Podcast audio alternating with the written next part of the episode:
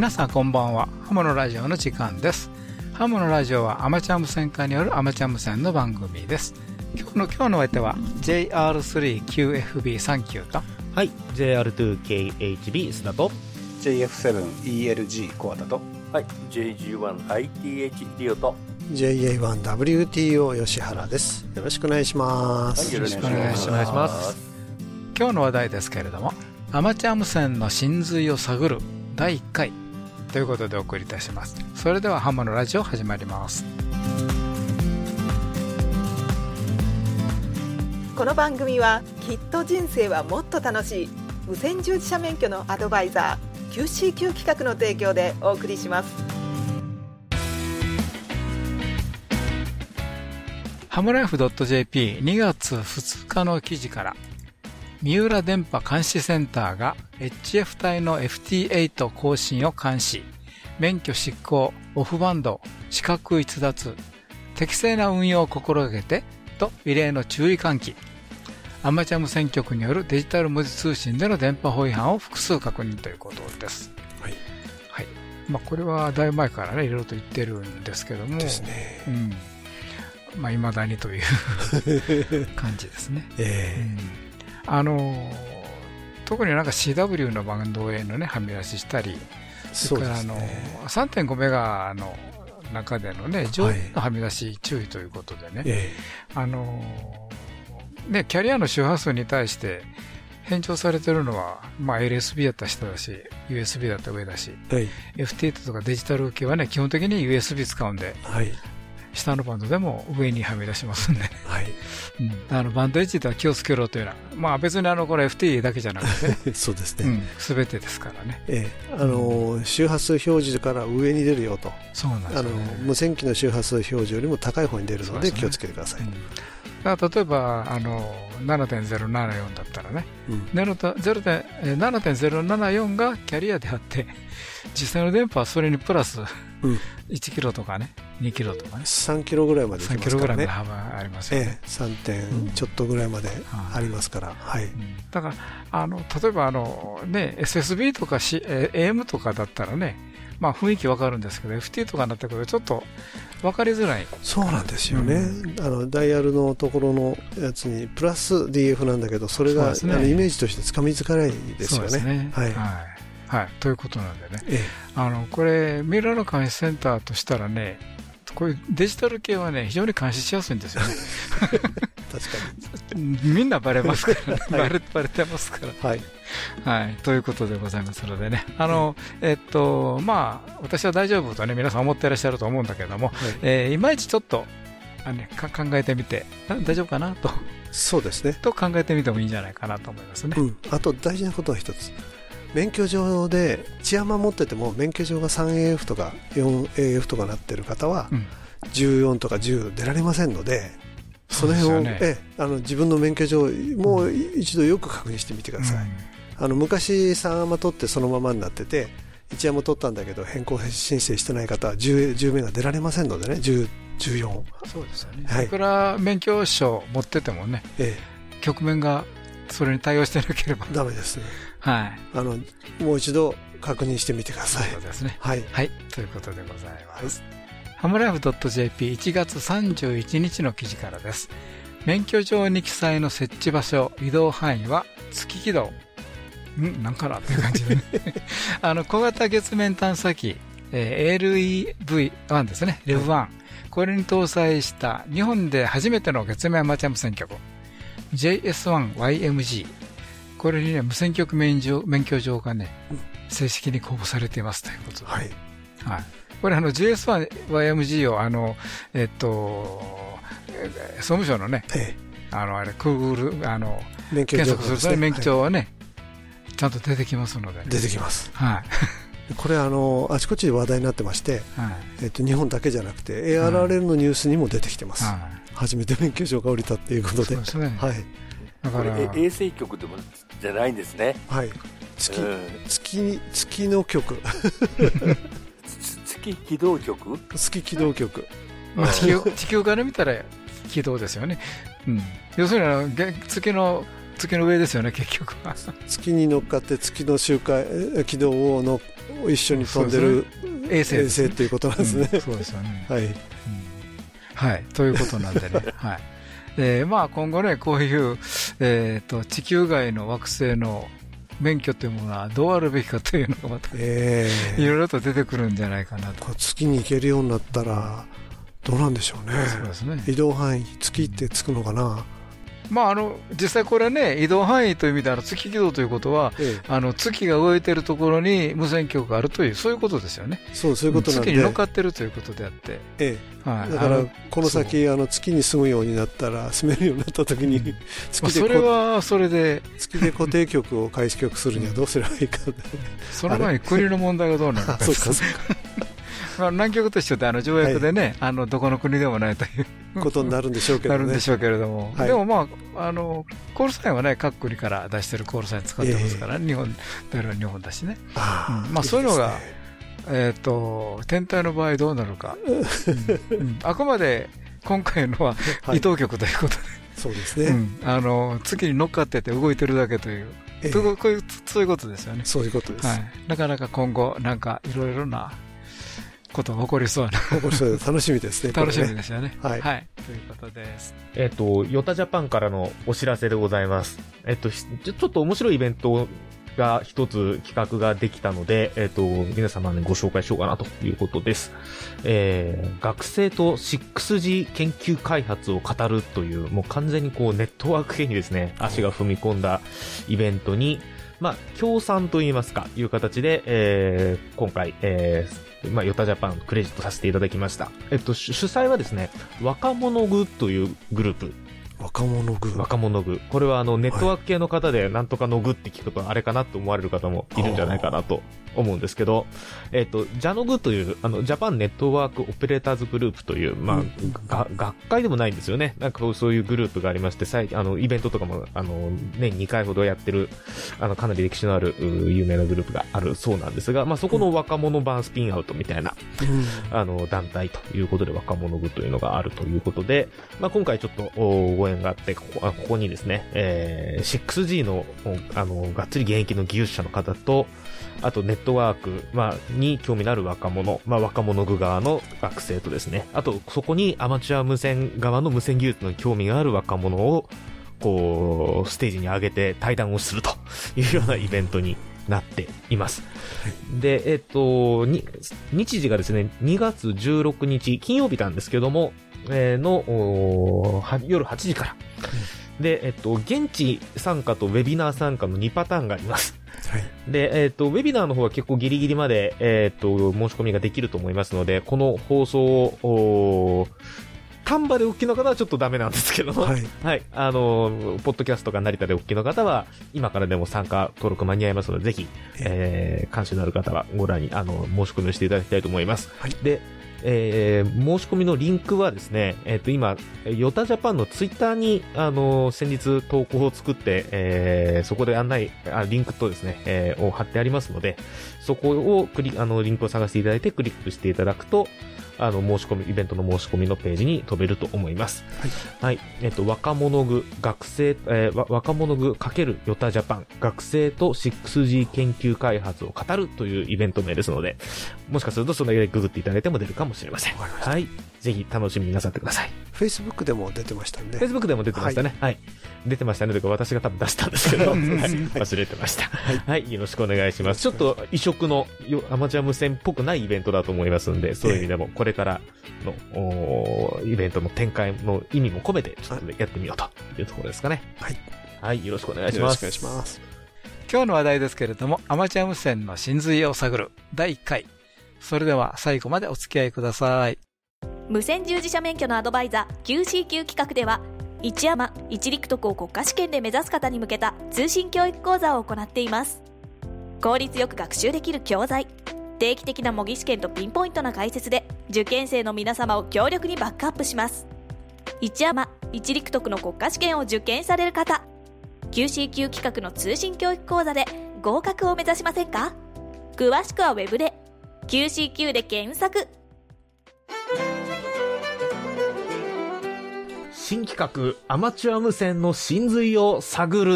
わー、ということで、はい。気持ちを盛り上げていこうと。大大冗談に構えて。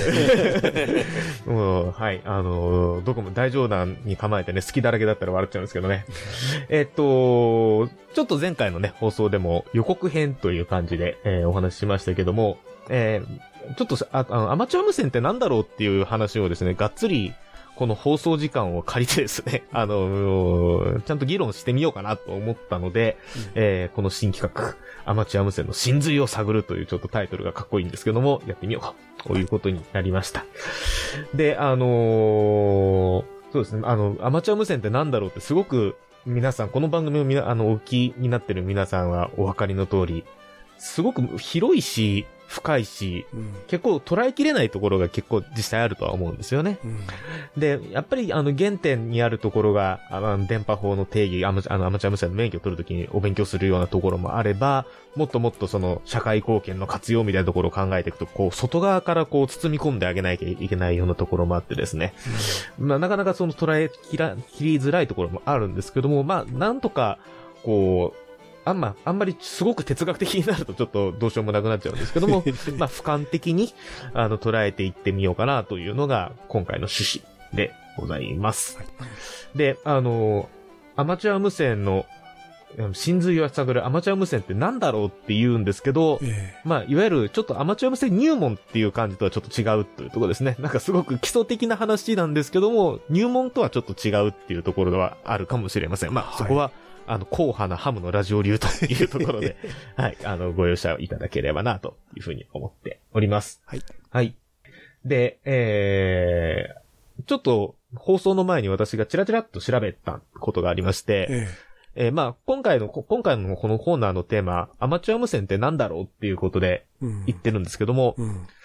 果たして各アマチュア無線連盟どうやって説明してんだろうなっていうのを、ちょっと3連盟ほど調べました。はい。はい。えっと、まず、えー、まあ、我らが日本の日本アマチュア無線連盟さんですね。うん。で、えっと、私これ知らなかったんですけども、えーアマチュア無線ってどんなものっていう、なんかこう、絵がちょっとアニメ調のですね、ちょっと最近作られたのかな、またいつ作られたのかちょっとわかんないんですけど、うん。えー、パンフレットがありまして、ええー、入門者向けパンフレットって言って、多分 PDF でこう配布されてるものなんですけども、うんそこに、あのー一番最初のページにアマチュア無線はなんとかかんとかですって書かれていたので、ちょっと引用して読ませていただきます。アマチュア無線は、個人的な興味や趣味として無線通信を行うコミュニケーションツール。日本国内に約40万局、世界では約300万局のアマチュア無線局があり、アマチュア無線化、通称ハムは電波を通じてたくさんの人たちと交信することができるんです。うんというふうに書いてあります。はい。まあその見出しはちなみにアマチュア無線は楽しいコミュニケーションの手段というふうに書かれてですね。まあ、あのーまあ、コミュニケーションの相手がすごくたくさんいるんだよっていうようなことをなんか書いてるような、うん。そういう今お読みした文章かなと。コミュニケーションが主、主っていうか、うんそういう言い方になってるんですね。はい。まあちょっとその次の文にある、あの、他にも記念カードの交換、コンテストやアワードなへの挑戦、無線機を手作りするなどいろいろな楽しみ方がありますとは書いてあるんですけども、うん。あの、見出しの感じからするとやっぱり楽しいコミュニケーションというところが赤字になっててですね、うんそこを押したいんだなという感じはい。が、日本アマチュア無線連盟の説明になってますね。はい。えっと、続いて、えー、ハムのラジオも結構取り上げている、アマ、えーアメリカの ARRL。はいはい。はい。えー、アマチュア中継無線連盟なんですかね。日本語にに訳すとそうなっ日本語に。訳すとそうですね。はい。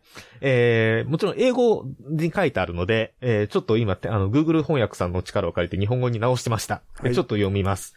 えっ、と、アマチュア無線は、人々、電子ち、えー電子機器、通信を結びつける人気の趣味であり、またサービスですと。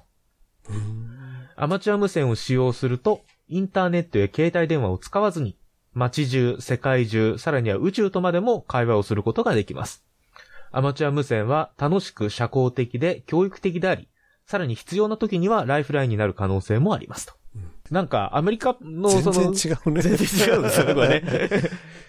で、やっぱり、これアメリカではアマチュアサービスとか言ったりしますし、また、あの、非常通信の取り組み、まあ、この番組でも何とか紹介したことがありますけれども、えー、あの、そのバックグラウンドがなんか非常に強いし、大体、はい、あの、中継無線連盟ですから、うん、こ のライフラインになるとかですね、うん、なんかそういう、うなんていうのかな、こう、通信網がこう、地味、あの、引かれていてっていうところがまずベースにあってっていう感じの捉え方をしてるのかなと。うん、そうですね。いうような気がします。はい。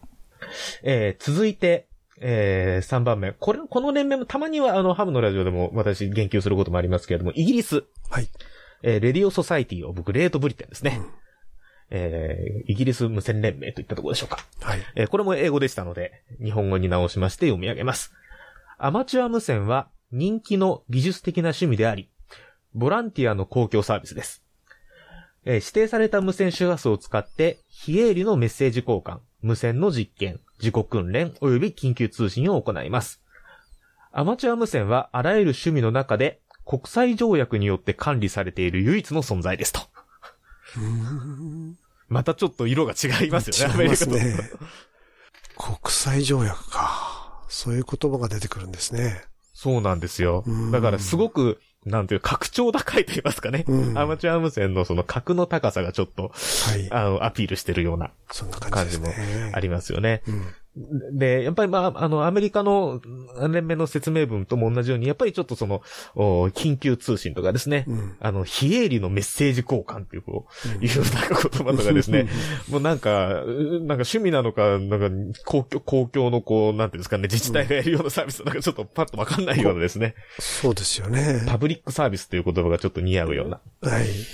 そんな説明になってました。はい。はい。ということで、まあ、この、あの、三つの説明を見るだけでもですね、まあ、どれがいい悪いっていう話はあるんでしょうけども、なんか全然こう捉え方がいろいろあるんだろうなっていうことがちょっとお分かりになるんじゃないかなと。いうのが、まあ、これだけでもちょっと分かってしまうとですね。はい。はい。えー、このコーナーが一体これからどうなってしまうんだろうという、不安を覚えるようなことかもしれませんけども。はい。はい。ということで、まあ、あのー、結局アマチュア無線ってなんだ、なんなんだろうなっていう答えに対して一言で答えることはできなくて、こういうふうにいろんな観点が出てきますよっていうことではあるんですけども、はい、まあ、あの、いろんな観点を与えてですね、なんか横から見ると丸いけど、上から見ると四角くてみたいなですね、なんかこう、いうのをなるべくいろんな視点をここで与えていきたいかなというのが、えー、一つの狙いですね。はい。はい。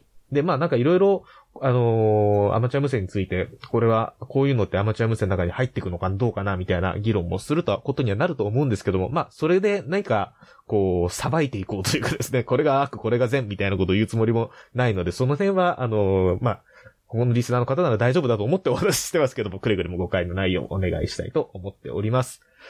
ということで、ここまで一旦イントロということで、休憩ということにしたいと思います。はい。えー、コールサインは JF2WXS です。名前はバンです。今日の気分は久しぶりに東京へ参りましてハムフェアの雰囲気を味わえたことは非常に有意義でした。でまた6メーターで移動をやっておりまして移動したメンバーとも久しぶりに波の上ばかりではなくってアイボールもできまして非常に嬉しかったです。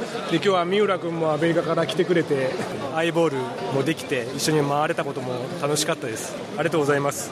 ハムのラジオ頑張ってください。それではここで無線従事者免許のアドバイザー QCQ 企画からのお知らせです。まずは第1級陸上特殊無線技師通信教育講座です。QCQ 企画の通信教育講座では、独自に編集した法規と無線工学、それぞれのテキストと問題集をはじめ、様々なサポートで国家試験合格を目指す受験生の皆様のご学習をお助けします。まず、問題集を一通り学習できたら、本番さながらの試験問題を体験できる模擬試験問題に挑戦です。模擬試験問題は約2週間に1度のペースで計5回にわたってお送りいたしますので、お忙しい方でも計画的に学習を進められますね。わからない問題があってもご安心ください。インターネットの受験生専用サイトには質問フォームがあり、いつでも何度でも質問することができます。専任の講師が皆様からの質問を一つ一つ丁寧にお答えしますので、ぐっと理解が深まります。無線工学重要公式集や試験に出やすい電波法令集なども掲載しておりますので、ぜひご学習にお役立てください。第1級陸上特殊無線技師通信教育講座は現在6月期の受講生を募集中です。お申し込みは3月末まで QC 級企画の通信教育講座で上級資格を目指しましょう。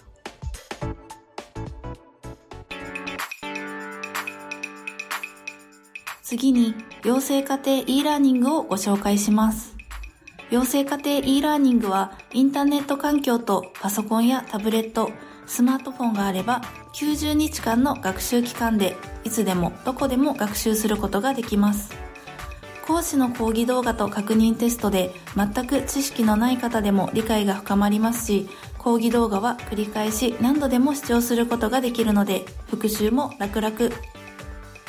わからないところは質問フォームからご質問ください。講師が丁寧に回答させていただきます。最後の修了試験はお近くのテストセンターで受けることができます。テストセンターは全国に300カ所以上パソコンやタブレット、スマートフォンでの学習が終わって、最短3日後にはテストセンターで修了試験の受験ができるようになるので、学習スタートから試験までサクサク進めます。講習会日程がお休みの日と合わなかったり、講習会場が遠くて参加が難しい方や、急いで資格を取りたい方におすすめです。受講料金もお得になっているので、ぜひ当社のホームページから養成家庭 e ラーニングをチェックしてみてください。もちろん養成家庭講習会も各地で実施中。QC 級企画の養成課程では第3級、第4級アマチュア無線技師や第2級、第3級陸上特殊無線技師の4つの資格を講習会と e ラーニングからお好きな受講方法で取得することができます。無線従事者資格の取得を検討中の方は、ぜひ QC 級企画の養成課程にお申し込みください。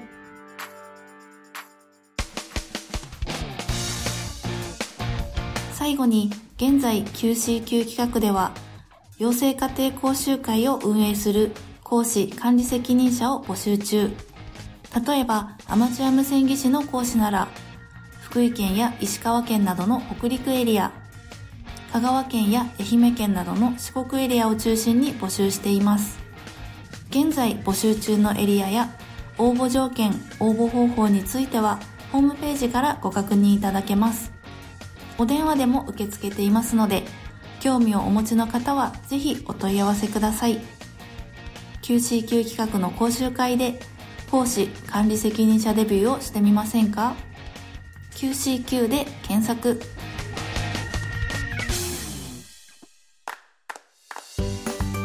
QC 級企画は無線従事者資格の取得を目指す皆様を様々な形でサポートいたします。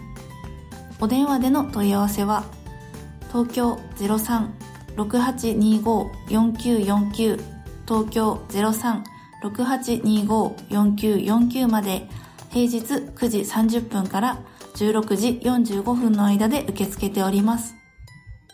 以上、きっと人生はもっと楽しい。QCQ 企画からのお知らせでした。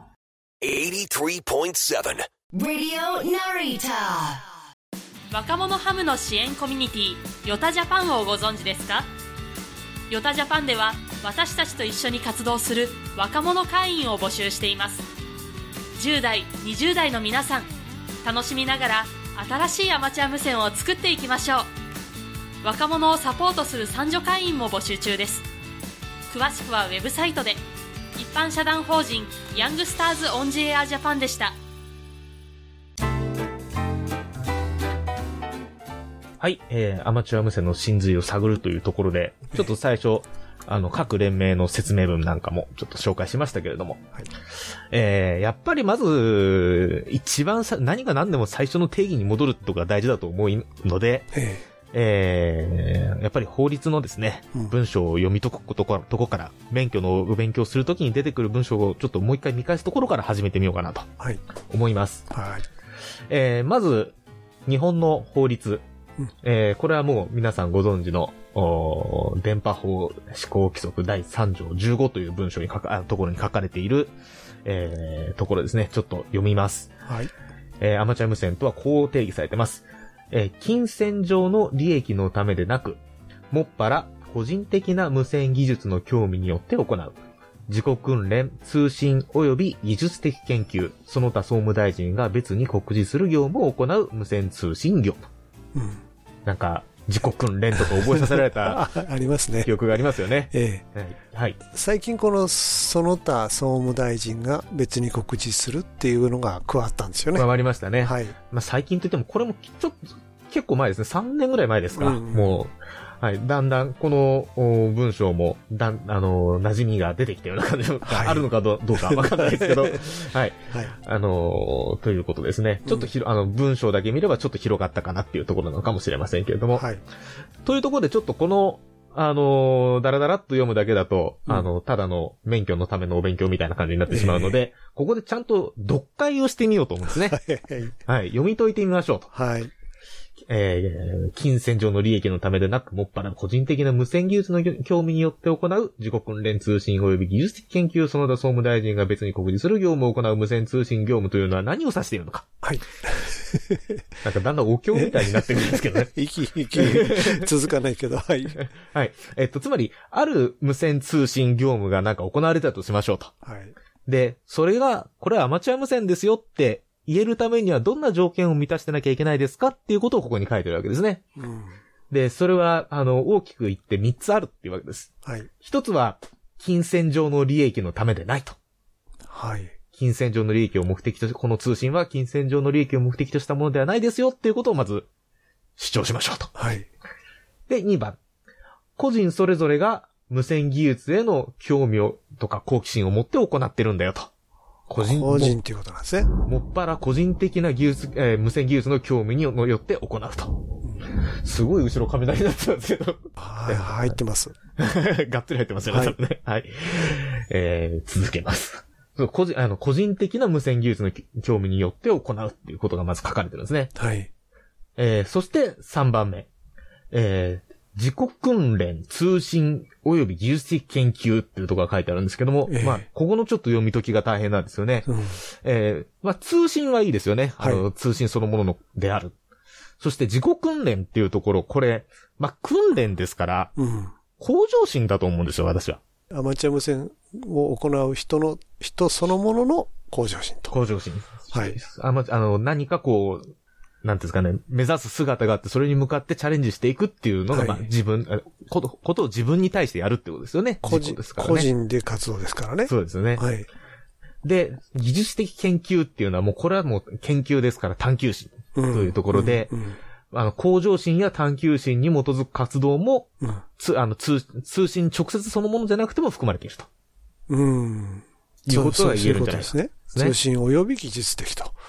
そうですね。はいはい。で、あの、プラス、あの、総務大臣が別に告示する業務。まあ、いわゆる社会貢献活動って日本では言ってますけれども、えもう、まあ、そこに、じょあの、まあ、またはの条件で加わってきえたと。そうですね。最近加わったということですね。ねですから、この3つの条件ですね。はい1番は、きあの、その通信業務が金銭上の利益のためでないですよ。うんえー2番目は、無線技術への興味を持って個人、あ、個人的に興味を持って、それに基づいて行うものですよ。うん3番は、あの、通信そのものであるか、まあ、向上心や技術的探求心に基づく活動であるか、社会貢献の活動であるです、あ、ありますよと。この3つの条件を無線通信、ある、ある無線通信が満たしていれば、それはアマチュア無線ですよって言えると。うんいうことが書いてあるわけです。はい。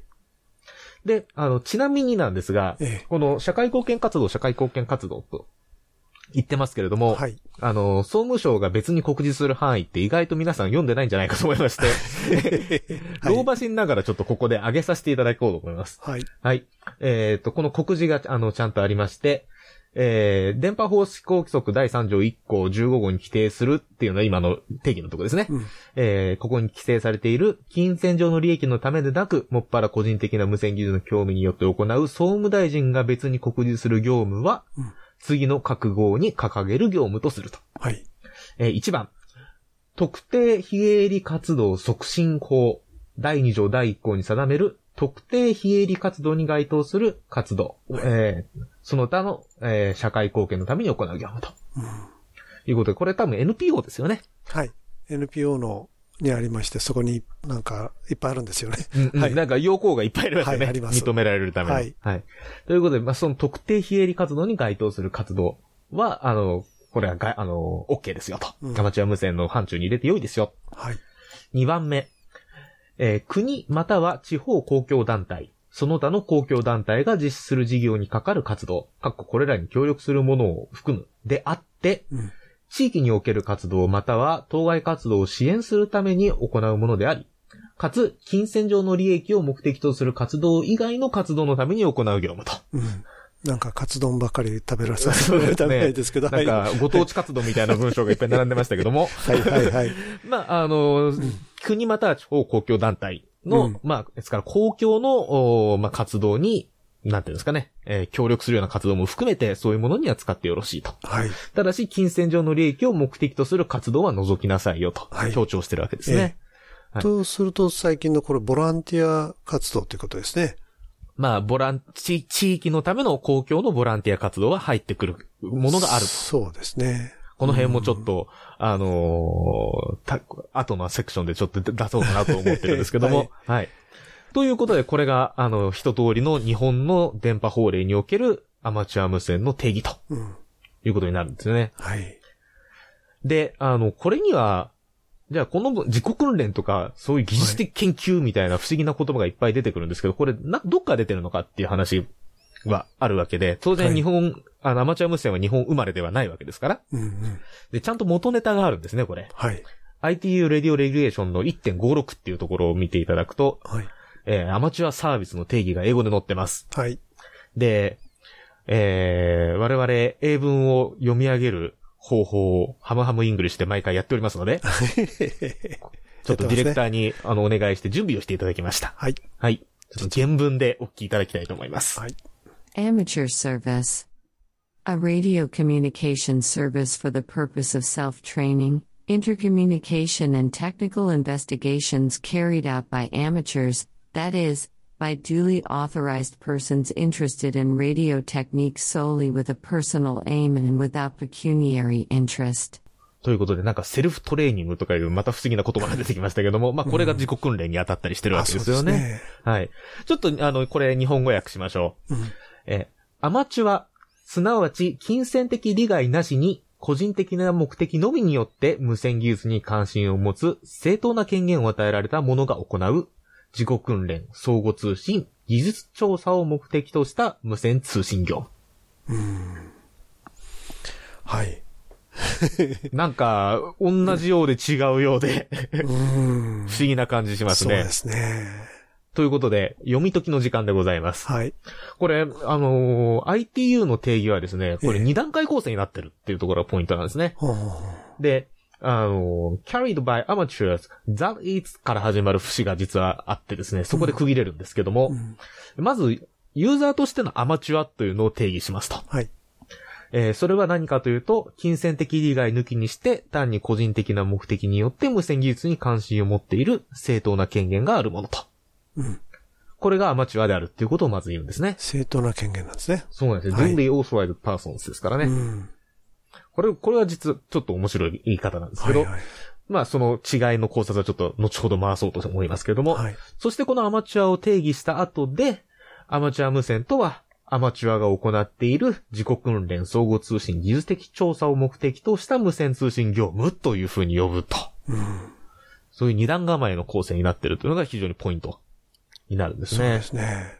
これ、アマチュアじゃないこともあるんでしょうかね。自己訓練とかそう、あ あるか。そういうありますね。アマチュアじゃなくてねあ。その辺の話が結構深後々深く関わってくるんですよ。あるんですよね、きっとね。あると思います。はい。はい。というところで、この、あの、双方の条文をちょっと読み解いたんですけども、うん。まあ、いこの条文二つ見比べてどんな違いがあるかというのを次のパートでやってみようかなと。はい。いうことを思います。はい。はい。JQ3BDA 平田と言います。ハムのラジオ。はい。えー、アマチュア無線の真髄を探るということで、ITU 版と電波法版のそれぞれのアマチュア無線の定義を読み解いてみたと。はい。いうところですね。ええー日本版の方は、無線、ある無線通信業務に対して3つの条件がクリアしてればアマチュア無線だよと言えると。はい。ITU 版の方は、まずアマチュアってどういう人ですよっていうのを言ってあげて、えーそれに対してアマチュアが行う、こあの、自己訓練とかこういう業務のことをアマチュア無線ですと言っていると。いう、そういうちょっと違いがあったと。大雑把に言えばそういうことなんですけども、そういうことはい。あの、他にも結構細かい違いがあると思うんですよね。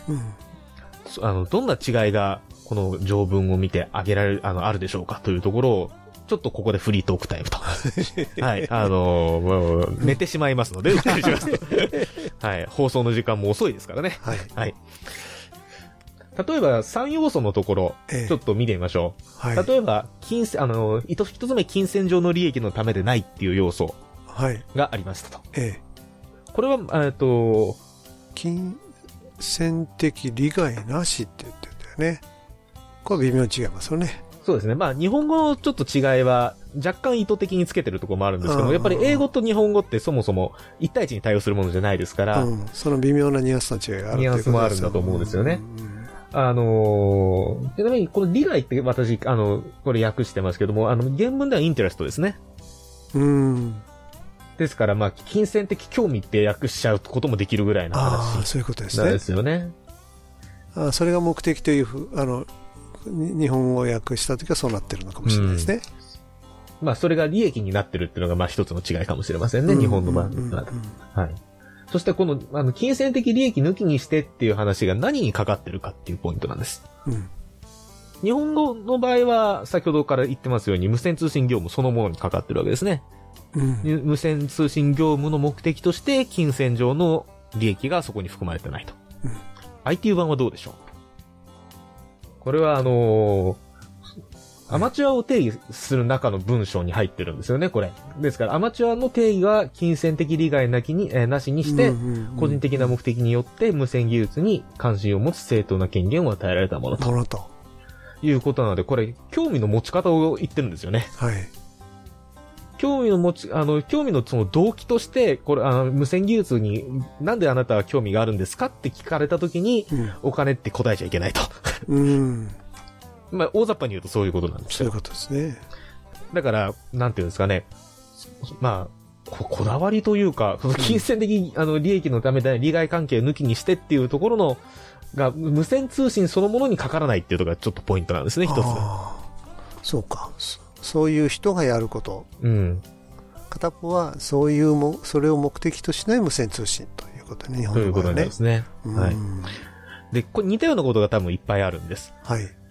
例えば、その、まあ、無線技術に、えーへの興味っていうところが、まあ、どうかかってるかっていうと、まあ、むあの、まあ、ここはでもそんなに変わらないのかな。無線、あの、興味を持つのは結局個人ですから、うん。あの、日本の方では、あの、えーもっぱら個人的な無線技術の興味によって、あ興味によって行う無線通信業務であるということを言っていますけども、ITU の方は、まあ、まずアマチュアとは無線技術に関心を持っている人であると。まあ、もちろん個人的なあ目的、えー金銭的えー利益のためでなく、個人的な目的のみによってっていうところがありますけどね。えー無線、アマチュアとは無線技術に関心を持っている人であって、その人がやるっていうことですから、まあ、実質的にここは変わんないかなという気がしますね。うん。そして、えー、まあ、自己訓練、通信、技術的研究というところは、まあ、だこれも大体一緒じゃないかなとうん。いう、まあ、3要素に関してはそんなところですね。ですから、金銭的の利益っていうところがどうかかってるかってところが結構大きな違いになるんじゃないかなと。そそれから、あの、もう一つはですね、ITU 版にしかない言葉がちまちま出てきましたね。はい。えー日本語版でいうところの正当な権限を与えられた者が行うと。ああ、確かに。日本の定義には入ってなこれいですね。日本の定義ないんですよね。うん。で、まあ、たただないんですけど、おそらくこれ電波法の他の条文で保管してるっていう考え方はあるんだろうなと思いますね。なんか、うんそうですね。免免許のところ辺で出てくるかも出してれないです。きますよね。はい無線従事者によって行うとか、なんか、あの、体験局の規定の時にちょっと改正が入ってるところが 確かあったと思うんですけども、あの、なので、ここでは、あの、わざ、あの、あんま日本版の電波法ではわざわざそこは入れなくてもいいっていうことになったのかもしれないですけども、ただここで、あのやっぱり正当な権限を与えられたものっていうのを ITU 版に入れてるっていうことが、うん。どれだけの意味を持つのか。うん。って言われると、やっぱりそのアマチュアのっていうユーザーを定義するっていう方法を取るっていうことを考えると、そこにやっぱりアマチュアってやっぱり免許持ってなきゃダメだよねってことを言わなきゃいけないっていうことなのかもしれないですね。うん。誰か、誰もからも俺は無線技術に興味を持ってるから、やっていいんだとはならんよと。いうことをちょっと言ってるのかもしれないですね。そうですね。うんですから、そこが、なんていうんですか、自由を与えるところの飴とムチみたいなところが多分あって、あの、ユーザーをまず規定して、それの人たちが行うって言った方が、まあ、当然無線通信の範囲としては広くなるわけなんですけども、まあ、そこにはた、あの、アマチュアの定義としてはちょっと枷をはめてると、い、うことが言えるかもしれません。権限を与えられたっていうのか、まあ、オーソライズだから認められたみたいなところはありますよね。そうですね。うんはい。まあ、ですから必ずしもなんかこう、免許みたいな形じゃないの。くて、まあ、うん例えばアメリカで言えばか、とかイギリスで言えば、あの、監督、あの、上級資格者の監督者の通信みたいなところも含まれてるうん。とは思うんですけども、はいはい。まあ、ちゃんとそこで、えーまあ、何らか、あー法、法令なのか、制度なのかによって、ちゃんと正しく認められた人がやるんですよっていうところは、ここで念を押してるとはい。いうことなんでしょうね。うん。それから、今 ITU 版にしかないものをちょっと言いましたけど、日本版にしかないものもありますね。うんまあ、これは社会貢献うん。の話。そうですね。まあ、総務大臣が別に告示する業務を行うっていう部分ですね。うん。これは、あの、ITU 版にはない。ないんだけど、なんか、無理やりここにくっつけたような感じはするよね、これ。まあそうですね。まあうん。実際そうなんだろうと思いますけど、で、うん。この、確かにその、電波法の施行規則ですか、この、まあ、文章が改正された時の、総務省の確かパブコメの時の見解としては、うん。アマチュア無線の定義自体を変えるものではなくて、うんあの、グレーの部分を明文化したんだっていう見解なんですよね、この部分は。はいはい。ですから、まあ、あの、捉え方としては、まあ、ここがすごく重大っていう意味でもないんでしょうけれども、うんまあ、ただここで明文化してるっていうのは実際日本オリジナルだと。うん。じゃあ、ITU 版ではどういう、うーそこが陸続きになるのかっていうところは、きっと次回の放送でですね、いろいろ、ちょっといろんなシナリオをですね、ちょっと私手元で用意してますので、はい、あの、そこで考えてみようかなという、えー計画でございます。はい。まあ、あのー総じてですね、今回の一応まとめといいますか、この条文を解いて、えー解いて分かったこととしては、日本版の定義は、無線通信の目的そのものによって定義していて、えー無線通信がこういう目的、あるいはこういう条件を満たしてればアマチュア無線だよっていうことを言ってると。うんで、その人、えーそれを操る人がどういう人かっていうのはほとんど言ってないですよね、と。定義上では言ってない、定義上では言ってないですね。はい。で、ITU 版の方は、これは、まずユーザーの性質によって定義してると。うん。で、えー、まあ、無線通信の目的は、まあ、自己訓練、相互通信、技術的調査を目的としたっていうところしか言ってないので、まあ、やや幅広。曖昧。曖昧。うん。まあ、何でもありとは言わないですけども、まあ、ちょっとひ、あの、広がってる感じがしますよね。人、人から見て、ひ人を中心に置いて、人がやる業務を言っていて、日本は、さあの、無線通信そのものの性質を言ってるっていうとの違いね。そうですね人か通信かってことね。そうなんですよね。はい。うんという、なんか小さいのか大きいのかな、なんかわかんないような違いなんですけども、えこれが意外とでかいんだよっていう話を来月しようかなとはい。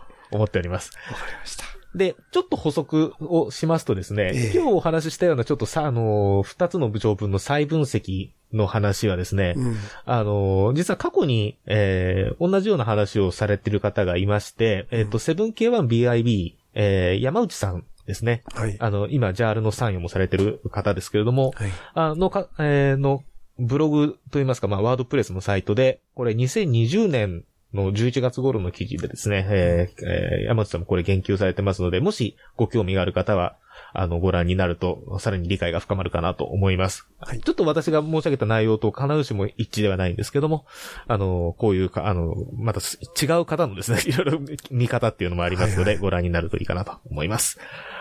はい。ということで、第1回アマチュア無線の真髄を探るのコーナーでございました。お疲れ様でした。ありがとうございました。ありがとうございました。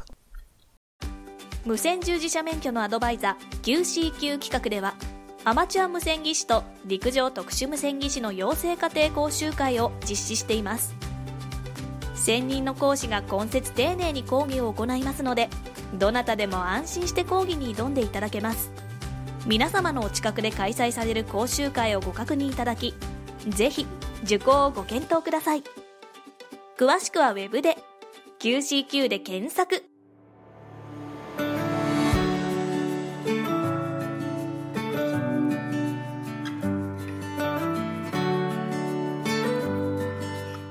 はい、ということでね、今日の番組いかがでしたでしょうか？はい。ちょっと今までね、ちょっと趣趣向を変えましてね。ですね。まあ、あの、アマチュア無線ってね、まあそういえば、なんやねんというのは考えたことあんまりなかったですね。そう、ハムのラジオ、これってなんやねんっていうの口癖なんですけど、アマチュア無線ってなんやねんってあまりやってないなっていう感じがあるのでね。はい。もうすでにあるあるんでね。まあ歴史的に見れば実はアマチュアが一番その今の無線通信をずっと辿っていくその源流にアマチュア無線があるんだよね、うん。きっとねそう思ってるんですけどねまあ、きっとあの、ヘルツさんがこう、電波を発見したっていう、ええなんか実験やってたじゃないですか。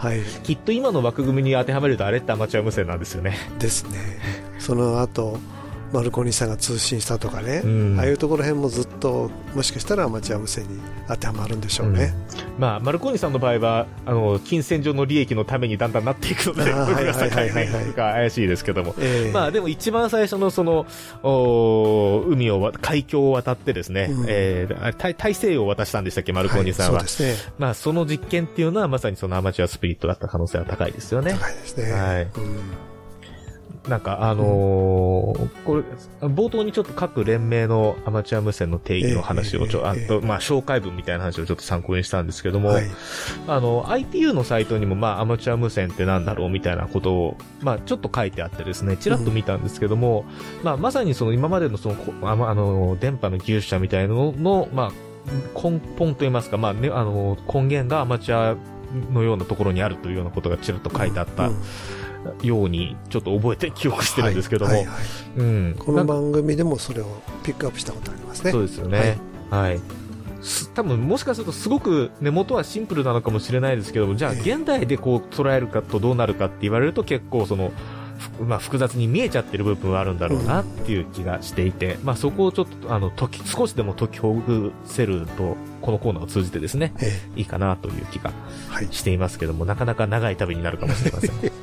はい。はい。またね、あの、リスナーの方々もね、アマチュア無線ということを、ちょっと別の観点から考えたら、あれ？ということもあると思うんですよね。うん。ぜひぜひ、なんかあの、いると、ご意見ございましたらね、ぜひお便りいただきましたらね、非常に嬉しいところ、嬉しく思いますのでね、よろしくお願いいたします。よろしくお願いしはい。皆さんで考えましょう。そうですね頭の体操だと思って。はい。やっていきましょう。はい。はい。どうもありがとうございました。ありがとうございました。ハムのラジオでは皆様からのお便りを募集しております。どうぞ気軽にお便りをお送りください。どんな内容でも大歓迎です。ご意見、ご感想、お叱り、雑談、無線以外の話題でもお寄せください。お便りの先は、 ham アットマーク hamsradio.net、ham アットマーク hamsradio.net、こちらの方にお送りください。えまた、あの、ホームページにありますメールフォームからもね、お送りいただけますので、そちらの方もご利用ください。今日はどうもありがとうございました。今日の相手は JR3QFB39 と JR2KHB 須田と JF7ELG コアタと JG1ITH リオと JA1WTO 吉原でした。また来週お会いしましょう。73さよならさよなら。さよなら。この番組はきっと人生はもっと楽しい。無線乗自社免許のアドバイザー QCQ 企画の提供でお送りしました。